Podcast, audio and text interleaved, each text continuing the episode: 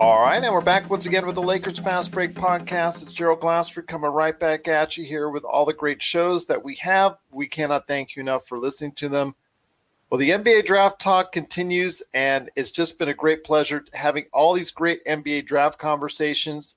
But I had to get on this next guest because their deep insight on their site, draftsite.com, is so crucial and vital to NBA fans out there if they want to get the insight on the NBA draft it is draftsite.com. And here with me today is Stone Hansen. And Stone, I cannot thank you enough for stopping by the program. Yeah, thank you for having me on. I really appreciate it. I do want to thank you again for wearing the, the great out and outstanding Los Angeles Lakers t shirt right there for you that you got on. So I do appreciate that. And I know our fans listening to the show that are Lakers supporters will as well. Oh, no problem. I was saying I have a lot of them, so there's a good chance you'll find me in one. there you go. Same here. Same here. I've got quite a few on the rack, uh, waiting and hoping, as you are, I know, for the NBA season. Hopefully, will return. Maybe giving the Lakers a possibility at a, another NBA championship. I'm definitely looking forward to that opportunity as well. Yeah, definitely. Hopefully, we could come back soon. Hopefully, that will mean better signs for us as a society getting over this coronavirus and all that. But something that will have to take place at some point in the year is the NBA draft. And I wanted to ask you your thoughts. When you go to draftsite.com and you go to the NBA mock drafts, the first name you see is James Wiseman. And that's the first thing I wanted to ask you. Yes, it is Golden State, and that would probably be their first area of need, but when it comes to James Wiseman, you guys are really high on the site on James Wiseman's ability. Tell us in detail about what brings James Wiseman all the way to the top or at near the top and what he really brings outside of just a, you know, being seven foot one. And, you know, there's so much more to his dynamic than, you know, just the fact that he has some great size.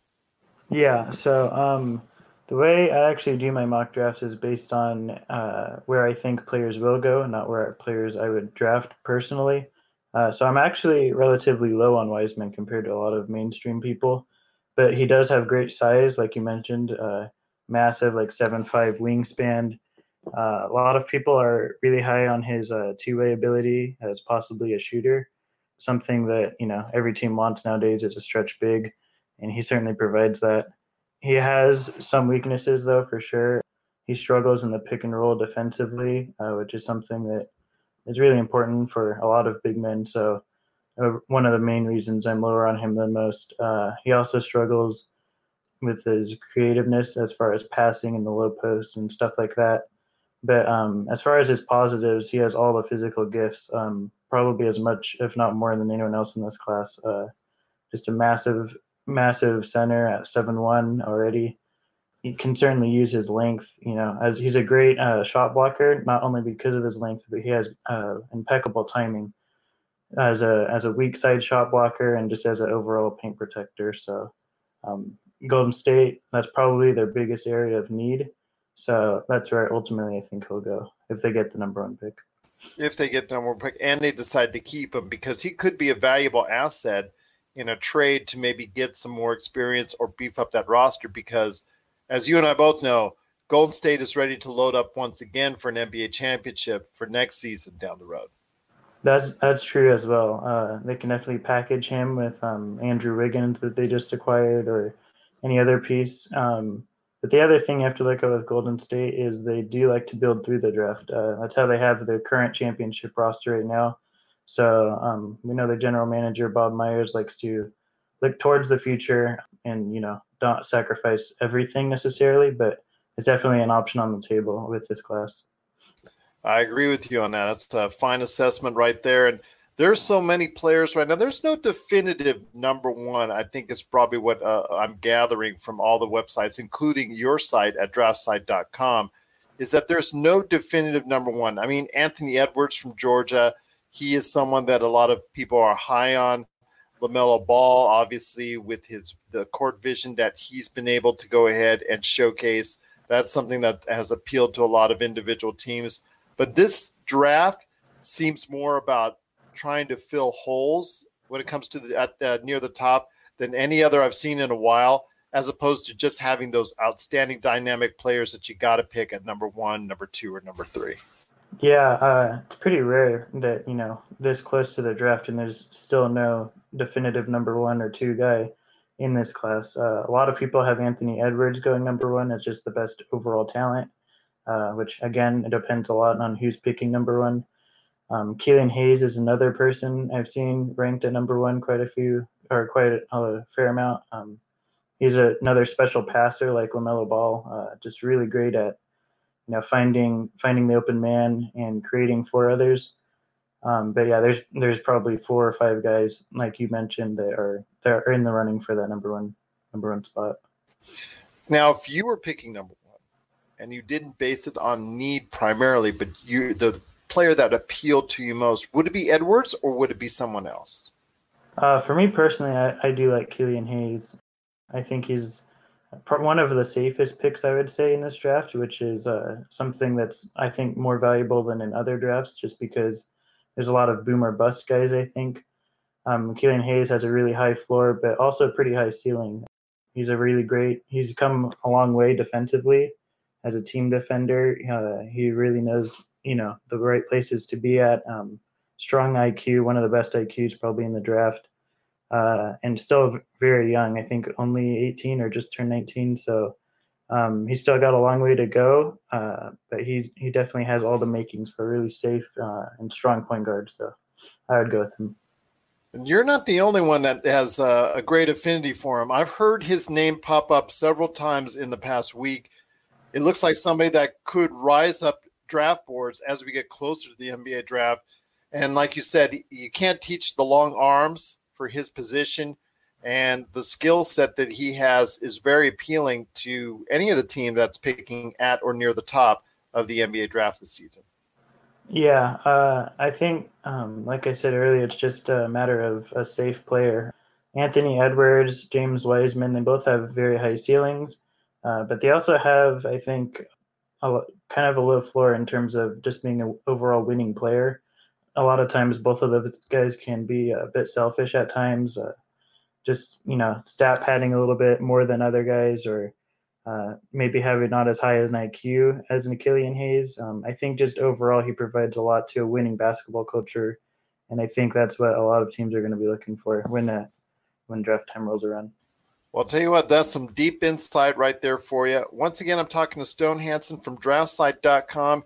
You got to go ahead and take a look at all the great stuff that they're producing right there at draftsite.com. They've got obviously from every major sports background, they've got detailed lists for if you're interested in the NBA, NFL, what have you. But the NBA mock draft and the NBA insight that they're providing at draftsite.com is truly great. So you got to check it out today at draftsite.com. Stone, I you know I know that the intrigue with a lot of NBA junkies and NBA fans like myself are when we go ahead and not just look at who's coming up at the top of the draft, but maybe the lottery or who on the back end can be that that sleeper, that someone that is going to break out of the pack that's on the back end of the draft or in the middle of the draft.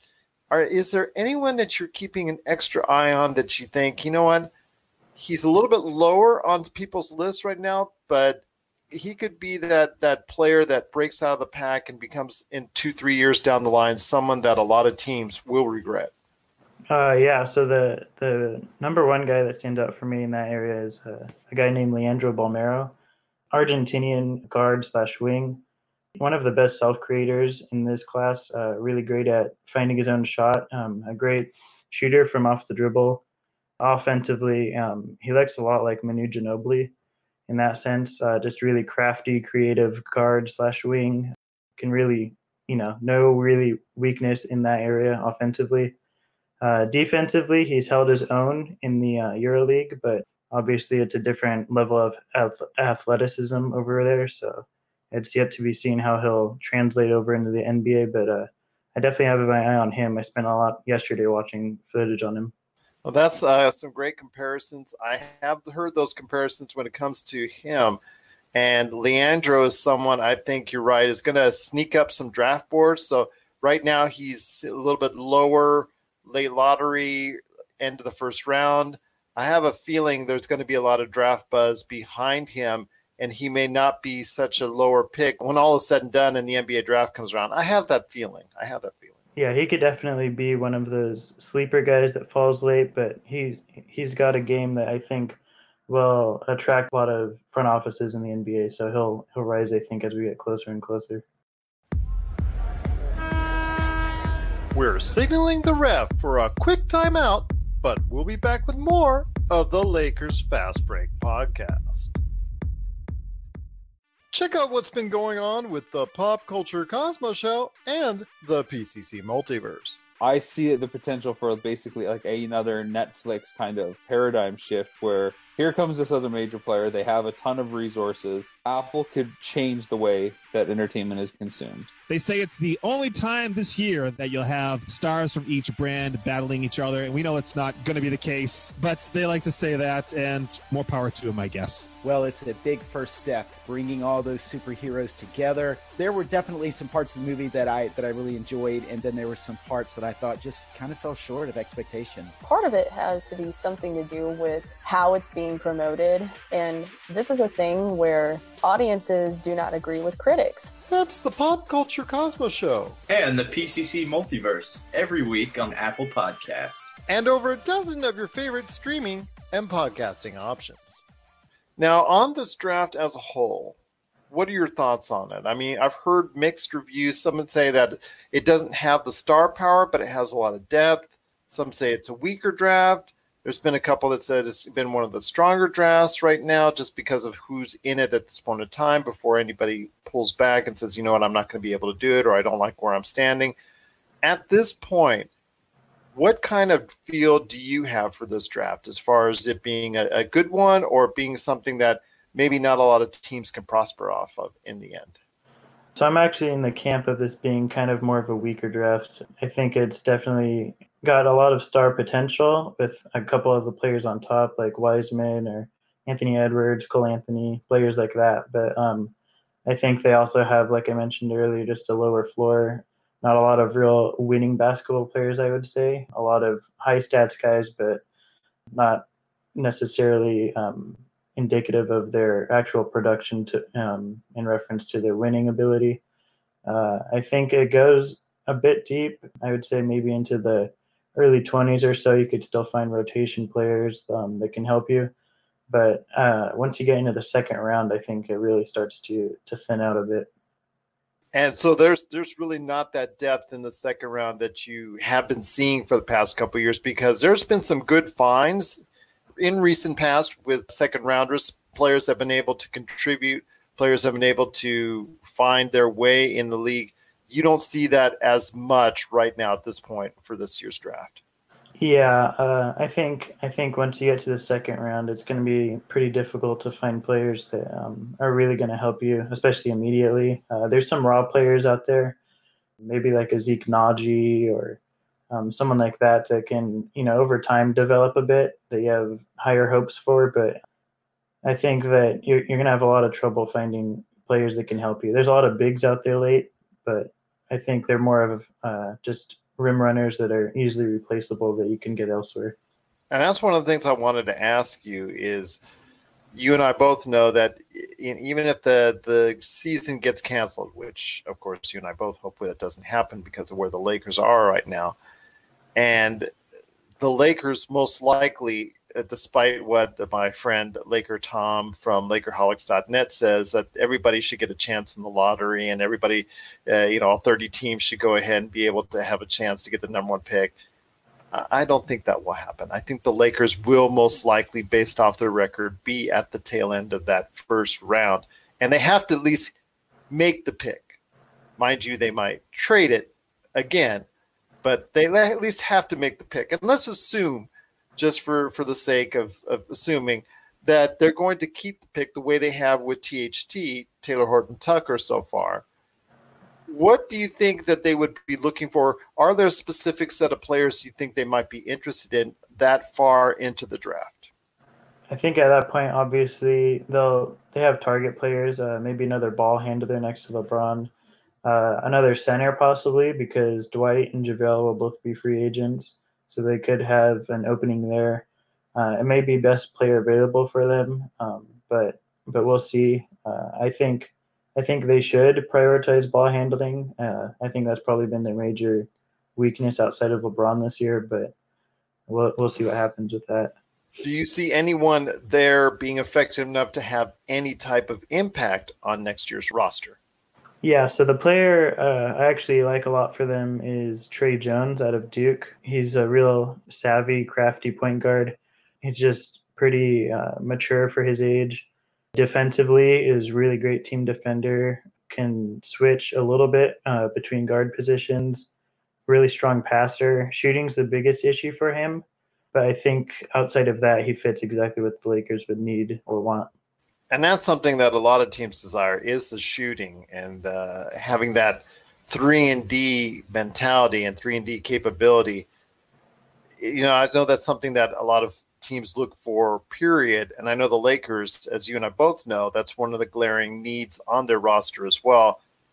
When you look at this year's NBA draft lineup, I mean, shooting is to me at a premium. I don't see many outstanding shooters that that can be there right away, or at least within the first two three seasons per se. For some of them, it's going to have to be work and development, and then over time they'll go ahead and get it.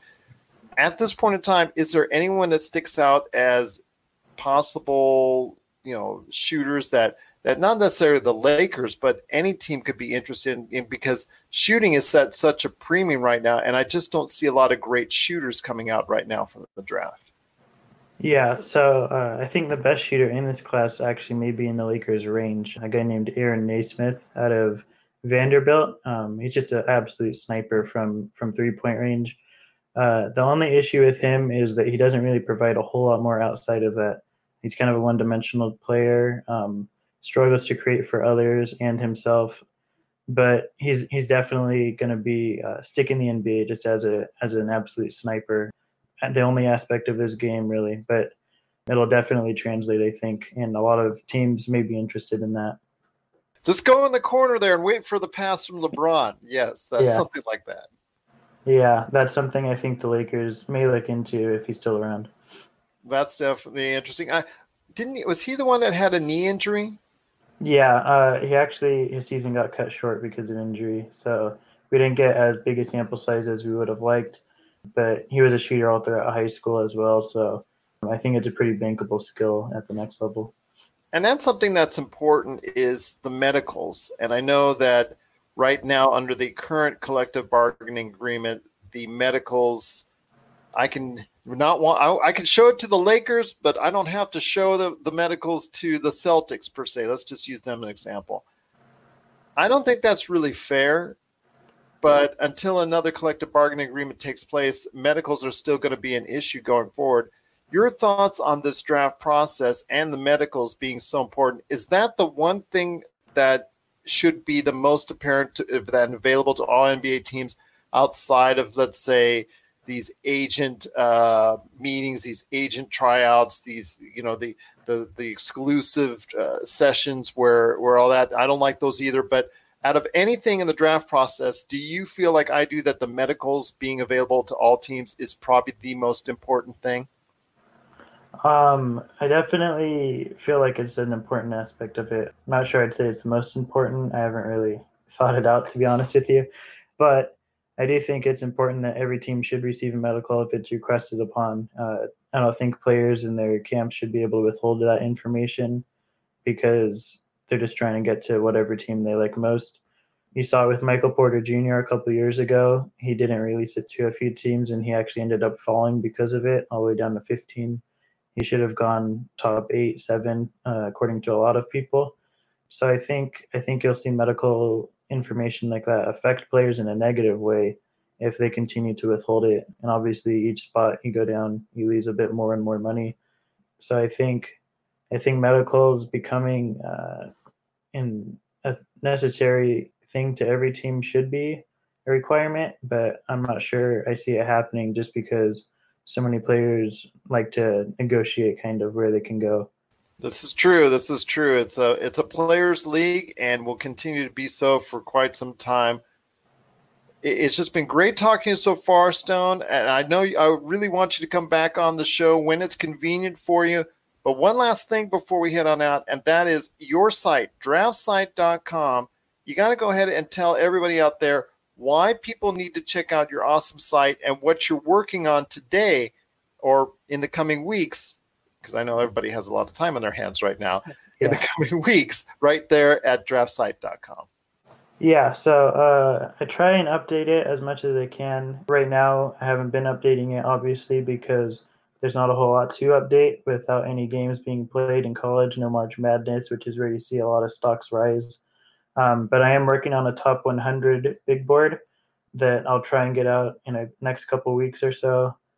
And I'm trying to just watch as much film as I can, catch up on players with all this free time that I have. But yeah, definitely check out draftsite.com. I'm updating the 2021 draft pretty soon, so I'll have that uh, more updated as we as we go along. So yeah, check it out for all your draft needs, I guess. well, I'll tell you what, when that gets updated and your big board top 100 gets updated, I'd like to go ahead and have you back on so we can refresh our talk on it and see what's changed and see where the trends are, who might have some early buzz going into the NBA draft because it's early right now in the process. I know, in fact, there's just been players over the course of the past weekend that have just dropped their names in the hat. As you and I both know, you know these kids, if they're smart and they don't have an agent, they see where they fall and some of them are smart enough to go ahead and say, you know what, I'm going to go ahead and back out of the draft and go back to college or go back to EuroLeague or what have you, if they're smart and they haven't retained an agent. So there is still a little bit of mix up to be there, but I definitely like to get you back on here in a couple weeks to get your assessment of that process and where the kids stand as of that point. Yeah, definitely. I'd love to be back on. I appreciate you having me on appreciate having you on. As a fellow Lakers fan, per se, it's always great to have you on. And, uh, you know, definitely looking forward to the next time we speak, your deep insight. And again, I'm speaking to Stone Hansen. You got to check out his work today at draftsite.com. He's got the NBA prospects right there for you. And if you are an NBA draft junkie like myself, not only for where the Lakers are going to get, who they might get, and prospects of that nature, I always like checking out who everybody else is targeting and where these players are going to fall. And I might have some differing opinions over the course of time. Say, why is that player dropping? I really like him. I've seen the video. I think he's good. Or I think that guy's overrated or whatnot. Those opinions start formulating. And I love to have those and share those opinions with you down the line as well. So I'm looking forward to it. Indeed, our conversations again. And I cannot thank you enough for spending the time with me on today's program. Any last thoughts on the way out? Just hopefully we get the NBA back. That's uh, kind of kind of my biggest hope. But I do appreciate you having me on, and I look forward to being back again if you have me. Absolutely, I would love to have you back on. In fact, what we will do also as well, we will talk about the NBA season, if that happens, what could happen, how that could take place. A lot of people are talking about right here in Vegas, where I'm at, that uh, it could be all in one party type deal. And we'll see if that happens. But we'll talk about different scenarios in the NBA also as well when you come back because you know it's just so great having you on and uh, I look forward to our next conversation right here on the Lakers Fast Break podcast if you allow me to do so. Yeah, absolutely. I appreciate it. Thank you. Thank you again. Appreciate it. Stone Hansen from draftsite.com. You got to go ahead and check out all the great work that he's doing today at draftsite.com. It's just been a pleasure talking to Stone. Cannot thank you enough for being here, right here at the Lakers Fast Break Podcast.